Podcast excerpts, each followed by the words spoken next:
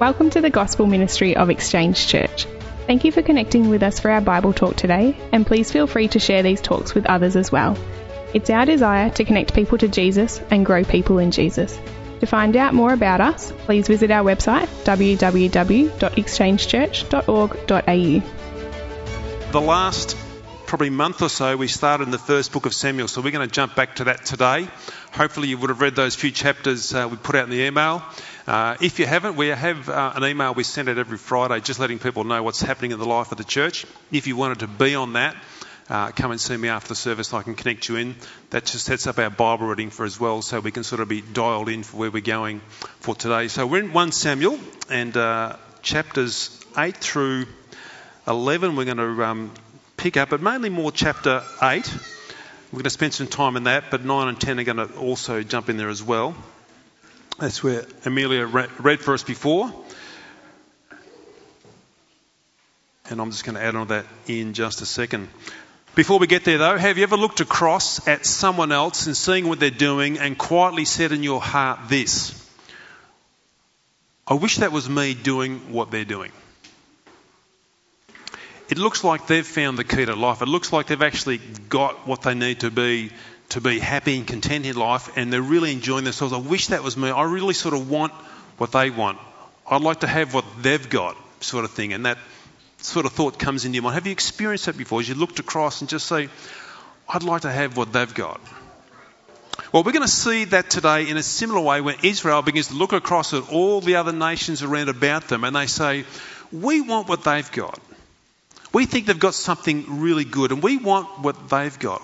We're going to see that picture today as we uh, go through this, this first chapter here, uh, sorry, chapter 8 of Samuel, chapter, uh, 1 Samuel chapter 8. Um, Amelia has read before from verses 1 to 8, and we're going to pick it up now and complete the chapter by reading verses 19 through to 22. So Amelia got the long reading and I got the short reading. Thanks, Amelia. Okay, verse 19. But the people refused to obey the voice of Samuel, and they said, No, but there shall be a king over us, that we may also be like all the nations, that our king may judge us and go out before us and fight our battles. And when Samuel heard all the words of the people, he repeated them in the ears of the Lord, and the Lord said to Samuel, Obey their voice and make them a king. Samuel then said to the men of Israel, Go, every man to his city. Uh, Lord, thank you today that we can gather here in this building. Thank you again that your word knows no boundaries. Lord, your, Lord, your word is uh, untamable. And Lord, we thank you today that your word speaks into our hearts through the work of your Holy Spirit and your word changes us. So I pray now, even as we begin to lift up our hearts and minds to this, we pray, Holy Spirit, come and change our heart. Come and work through this story here as we see this transitional point in the life of Israel. Come and work in our heart to be content in the great and glorious King, King Jesus. Father, we ask that we pray that now in your precious name, Lord. Amen. Okay, so we have been moving through the book of Samuel where God is recounting, recounting for us his provision for Israel to have a king. And we're going to see this sort of turning point take place here today. Uh, and when we see this, we'll actually see how the events have been unfolding over the past few chapters, and particularly this chapter here, that have gotten Israel to this point where they are now wanting a king like all the other nations round about them. What is God doing? God, want, God means for us to see a number of things here in these details. These aren't sort of stories or narratives here just to entertain us about life and sort of give us a bit of a feel good feeling for a little while. No, they're not. Samuel is actually here for us to learn about God, and Samuel is also here for us to learn about ourselves as well. What God has ordained as He's written scripture here for us, He's ordained that we see Him at all of His work through all of His wise providence, governing and sort of working at His purposes throughout the world through the lives of people right throughout history. And also at the same time, we see ourselves through these stories, from the very good to the very worst of humanity in our, in our uh, lives as well. So we're to see that. We're to see God working in His wise providence, but also to see ourselves from our good, but also to our worst as well. These chapters here are a significant turning point when Israel begins to establish an earthly monarchy. You might say, what, what's happened to this point? Well, up to this point, Israel, as God's chosen people, are ruled directly by God as their king. We would call that a theocracy if you wanted a sort of a term to describe that. It's God who's actually their king and they're reigning over them. But now, today, we'll see that's not good enough for the people of Israel. They don't want this any longer. We want our own king, they demand here, is what they begin to tell Samuel. We want to have a king just like all the other nations around about us. We want to be like them. We want to have our own king. So that's where we're going to be heading today in these chapters that the Lord is our true and ultimate king, and he's to be trusted in every way. The Lord is our true and ultimate king, and he is to be trusted in every way. Let's jump in here and let's begin to see what's taking place as we look at this chapter.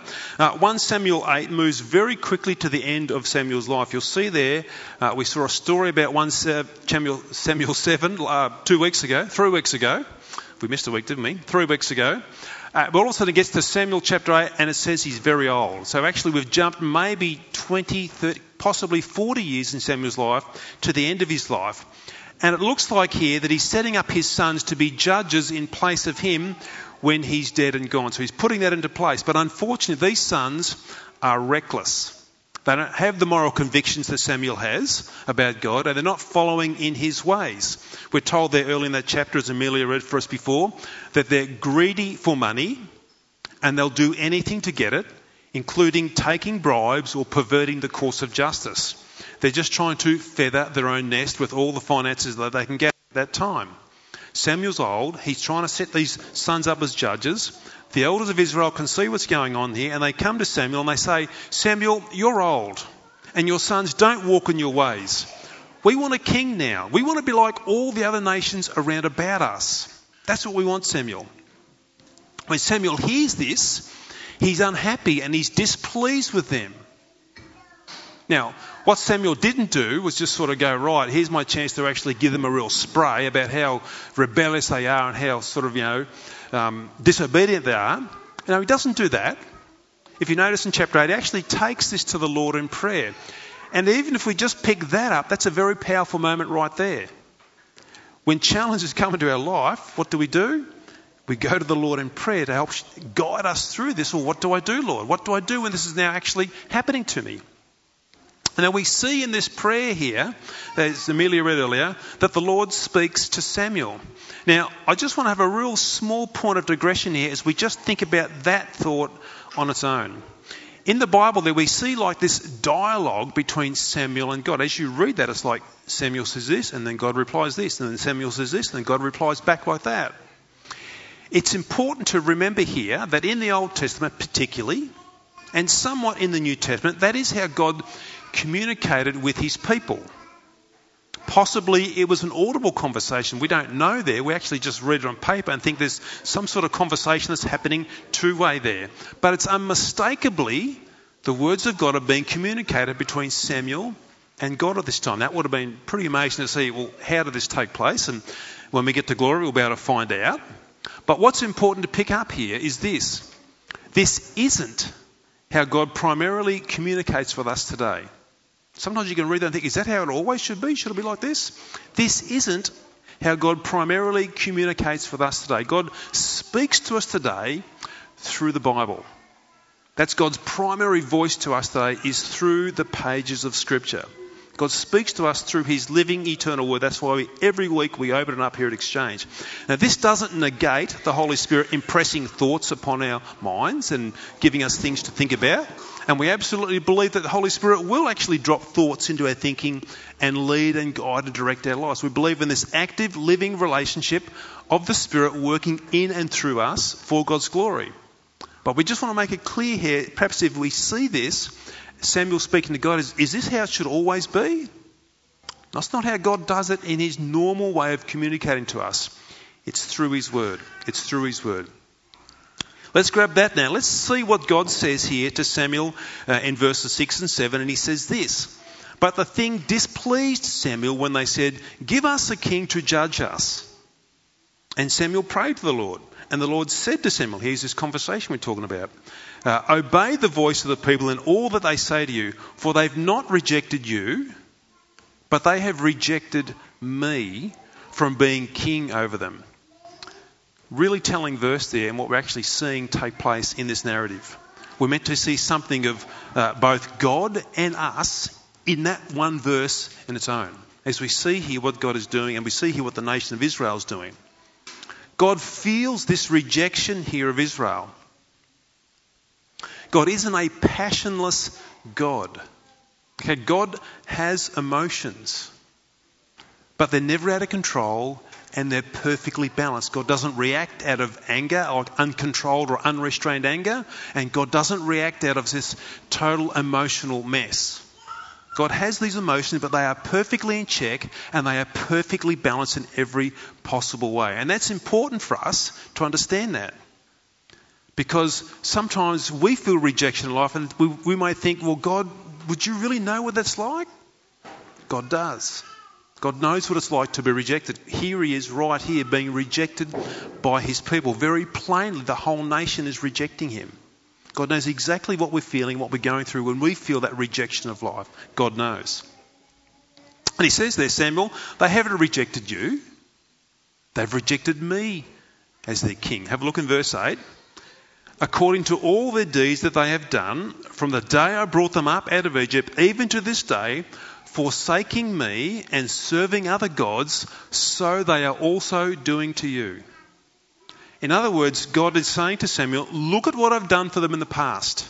Think about everything I've achieved for them in the past. And what are they doing?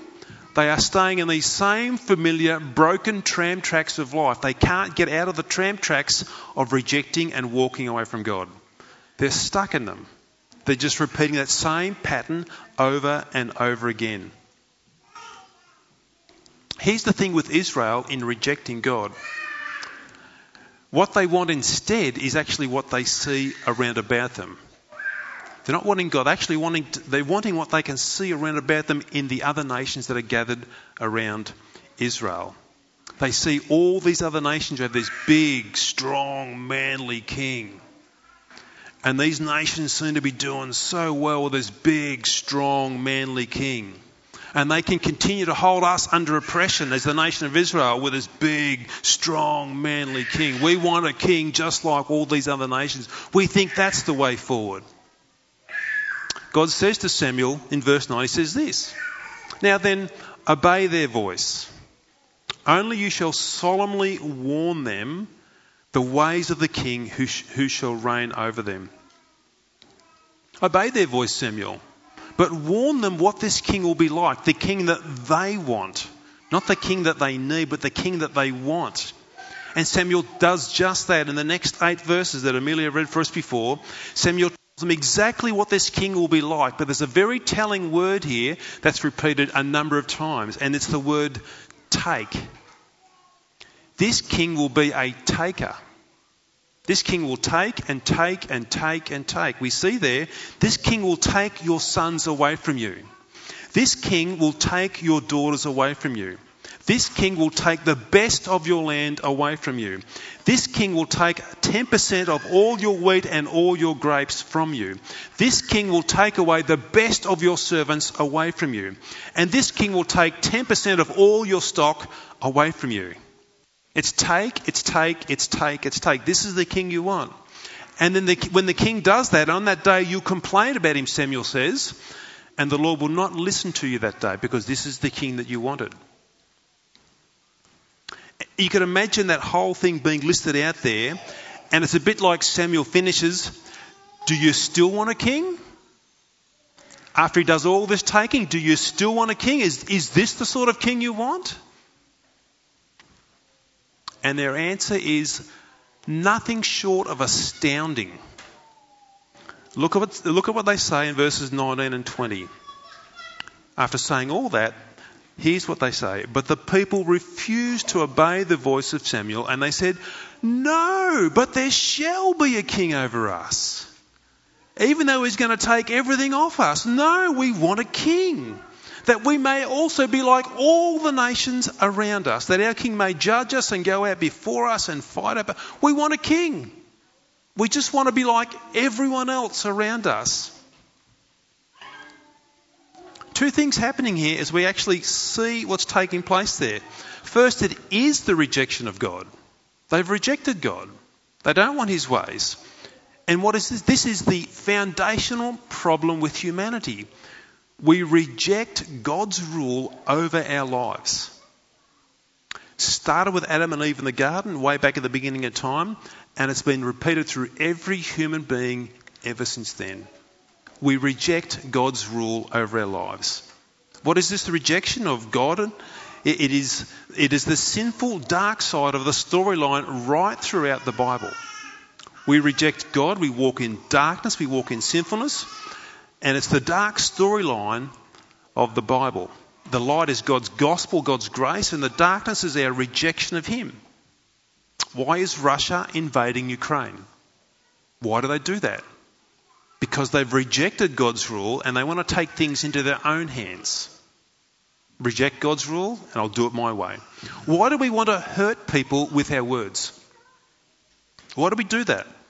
because we reject God's rule and thereby make myself the most important person in life. And whoever crosses my agenda, well, I'll let you know about it in no uncertain terms. That's what happens. We reject God's rule and then we take matters into our own hands. It's the dark side of rejecting God. And this rejection of God's right and good rule in our lives is the foundational problem with all humanity. It's the root cause of why everything is broken and distorted in this world. We reject God, and these are the consequences that come out of that. Secondly, sin in this rejection of who God is has this blinding effect upon our thinking. What's Israel doing here? They're looking across at the Philistines, their nearest neighbours, and all the other nations that are surrounding about them here, and they're saying, We want what you've got. We want what you've got. We're not content with what God has given us. And we think what you've got is better. This rejection, this sinfulness has this blinding effect upon them. Even though Samuel's gone and said, Hey, all these things the king's going to take off you, it's like, we can't see that. We still want a king. It's blinded them to the realities of what they're asking for. Actually, Paul captures this for us in Romans chapter 1, where he says this because they, exchange, because they exchanged the truth about God for a lie and worshipped and served the creature rather than the Creator who is blessed forever. Amen. Paul's unpacking there in Romans chapter 1 this breakdown of humanity where we would rather serve the creature rather than the Creator. We actually get blinded by the beauty of the Creator and we want the created thing or the creature. Our sin and our brokenness has this blinding effect upon us that distorts the world as we see it. We get in love with this world around about us, but not in love with the one who's created this world and given it to us. Perhaps it looks like this. We may be in a marriage, a marriage with children, and we're feeling a little bit discontent. We look across at another man or another woman and think, that's what I want. That'll make me happy. If only I had that. And then we're prepared to blow up a marriage and blow up a family to get what we want. It's the blinding effects of sin. It distorts what reality is. The Israelites here, they're blinded by this sinful, godless thinking. No, we want a king for ourselves despite what he's going to do. Okay, so what does God do with this rejection? What is God going to do with this here? Well, a king was always in God's plans and purposes. And I say that because you can go back to Deuteronomy where God had already written about how a king should rule Israel. He knew that somewhere down the track, absolutely in his sovereign uh, understanding, hey, this is what would happen. They would reject him. So he actually put some provisions in place straight away. So in verse 22, he does say, obey their voice and make them a king. And this is exactly what we see over the next two chapters, between chapters 9 and 11. God provides them with a king. And what we'll see here is over these next few chapters, God will give Israel a contrast of two kings. The first will be King Saul, and following that will be King David. The first king is the sort of king that Israel wants, a king like just, just like all the other nations. The second king will be the king that God knows what Israel needs. First one is what Israel wants, and the second one is what Israel needs. We're going to see this contrast. Not today, but oh, as we read through these next few chapters, you'll actually see this contrast here. But we are introduced to this first king in chapter 9 with this description in verse 2. It says this about King Saul uh, he had a son whose name was Saul, a handsome young man. There was not a man among the people of Israel more handsome than he. From his shoulders upward, he was taller than any of the people. It's an important verse there again of what the writer's trying to communicate to us. He's telling us something here about the type of king that Israel wanted. Now, let me just uh, ask a bit of a pop quiz question. Who's heard of Chris Hemsworth? I see a few smiles on some of the ladies' faces here. Who's heard of Rock Hudson? That might sort of pick up another generation. Yeah, I see a few other smiles going up. Well, let's go back to Chris Hemsworth. He's close to a Rock Hudson. Chris Hemsworth is an actor from the Marvel movies and he plays the character Thor. Now, some of you ladies straight away just say, he is big, he is buff, he is handsome. Well, nearly as handsome as me. Go home and Google it. You'll see a picture of him, then get a picture of me. You'll see many similarities from about the toes down, I reckon. This is the king that Israel wants. They just want someone who's big, brave, beautiful, and just unreal banana peel. That's what they want. They just want this big, manly king.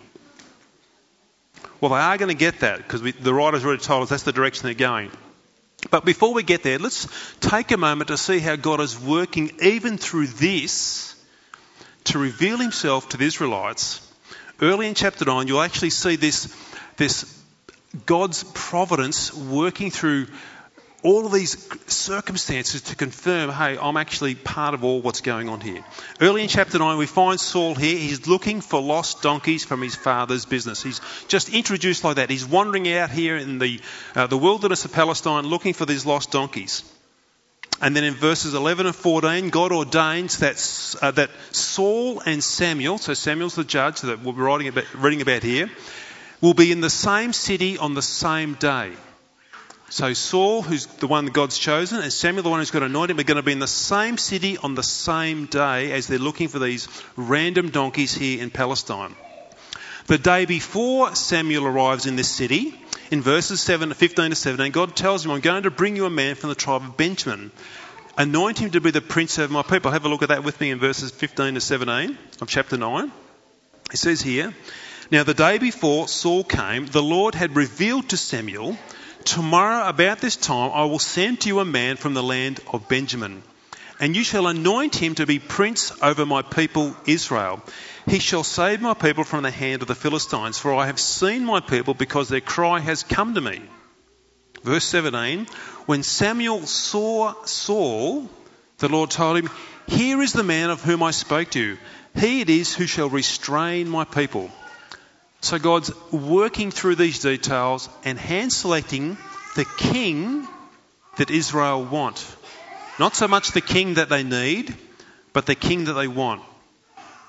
Now, to see these details unfold, you go into chapter 10 and you'll see here the anointing of Saul and also a whole range of other, you might think, random signs but they're not random. It's actually the Lord who's working through all of this, and you'll see a number of things happening. First thing you'll see is this Saul, this is after Samuel's been with him, you're going to meet two people at a specific location who are going to tell you the donkeys are safe.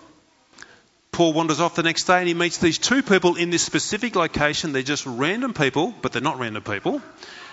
Saul, the donkeys you've been looking for, they're safe. First thing that takes place. And then Samuel also says to Saul, Saul, you are going to meet three people carrying this type of food, specific food. And these people are going to give you two loaves of bread. Saul? And the next day, Saul's wandering off. Someone's told him about the donkeys that have been found, and he meets these three random people, but they're not random people because God's in this. And they give him two loaves of bread, just as he was told the day before. And then Saul is told again, as you go further down, you're going to meet a group of prophets coming up uh, with you with musical instruments. The Holy Spirit will come upon you, Saul, and you'll begin to start prophesying with them. So Paul meets the two guys with the donkeys, meets the guys with the loaves of bread, then he meets these bunch of prophets with these musical instruments later that day, and the same thing happens, totally fulfilled by the Lord. Now, it might appear like random events, but they're not. This is God and His sovereign providence still working with the nation of Israel when they don't deserve it, bringing this king that they want, not necessarily they need. just to see that nothing, happen, nothing happens by chance with God. He's working through all of this. Now, God gives them this King Saul, and he ultimately won't be a good king for them. He won't be, he'll start off okay, but it goes bad very, very quickly. Now, sometimes we've got to understand that's what God does with us. Sometimes God does that with us. He'll give us things that aren't necessarily good for us immediately. You might think, well, why does He do that? Why would He let me have something that, you know, that's going to be bad for me? Because He gives us what our heart desires. That's what he's doing here for Israel. They desire this, a king just like all the other nations around about them. But it wasn't going to be good for them. But, but they wanted a king just like that. Sometimes God will actually give us those things in life. And sometimes he'll teach us through that to show us just how empty this world is as we, as we sort of you know, thirst for the things of this world. God will actually allow that to come into our life, what we desire, to begin to show us here that when we seek life outside of God, this is the result. It can be brokenness and emptiness, dissatisfaction, because we're trying to find life outside of what God has planned for us. And if you think about what Israel's doing here, it's actually showing us this very, very important thing. It's the cry of the human heart here of what Israel is doing. They're looking for a king. They're looking for a hero. They're looking for someone or something that will save them, that will actually give them perhaps a direction in life, a direction of where to go. If we think about that, that's what we do. We are looking for somebody or something who will lead us to the life where we feel safe, or we feel content, or we feel fulfilled, provided for, cared for. We're looking for that. Have a guess what? That's exactly how God has made us. That is exactly how God has made us. God's made us to, be, to worship and find life in Him and Him alone, in another person, the person of God. That is what God's created us for. And here's the challenge we have in life, just like the Israelites. Sometimes we look for that in other places. It may be a boyfriend or a girlfriend, it may be a husband or wife. If only I had Chris Hemsworth for a husband then my life would be complete. I don't think so. Maybe we look for it in a career or a business opportunity. If I could just have that career or that business opportunity, if I could just land that dream job, then I would be fulfilled. I don't think so. You might get some short term fixes there, but no. If I only could look like that person over there, if I only could have what that person's got over there, then I'd be satisfied. We think like that. Why do people flock to social media and to follow other people? Why do we actually have this person we want to follow their podcast or social media posts? It's like we're looking for a leader, we're looking for a hero, we're looking for someone who can actually point me to life, someone who can show me the way. And that's what Israel's doing here as they look for another king someone who can actually lead us, someone who can actually show me where life is. It is the cry of the human heart. We were made for that, except we look for it in all the wrong places. God's created us to worship Him. Sin has broken in and corrupted our entire minds where we don't look for God, we look for other things. We look for cheap imitations that will never sustain us and can never save us. That's what we look for. That's what Israel is doing right here. We want a king. We just want to be like all the other nations around about us. God, in His marvelous grace, gives us exactly what we need. God will give us a king who will save us. God will give us a king who will lead us. And God will give us a king who will never let us down. God, in His grace, gives us Himself in Jesus Christ as our true King. Our true King. Here's what Jesus said to Pontius Pilate just before he was crucified. Pilate asked Jesus, Are you the King of the Jews? And Jesus answers this in John chapter 18. Jesus answered, My kingdom is not of this world. If my kingdom were of this world, my servants would have been fighting that I might not be delivered over to the Jews. But my kingdom is not from the world. Then Pilate said to him, So you are a king? Jesus answered, You say that I'm a king. For this purpose I was born, and for this purpose I have come into the world to bear witness to the truth, that truth. Everyone who is of the truth listens to my voice. This is the ultimate true king that Israel had, but now rejecting. This king comes back again and says, I am your true king. I am the king that you need. I'm the king that brings the truth to your life, the, the, the truth that sets you free. I'm the king who brings you the life that you are made for. I am the true king who can be always trusted. Here's what we've got to do. We've got to stop running after these El Cheapo imitation saviours that'll only fail us in the end. They'll prop us up for a short time, they'll sort of just get us going a bit, but eventually they can't save us, they can't sustain us, and we will fall flat on our face if we keep seeking all these other imitation saviours in this world. We've got to stop running after those things.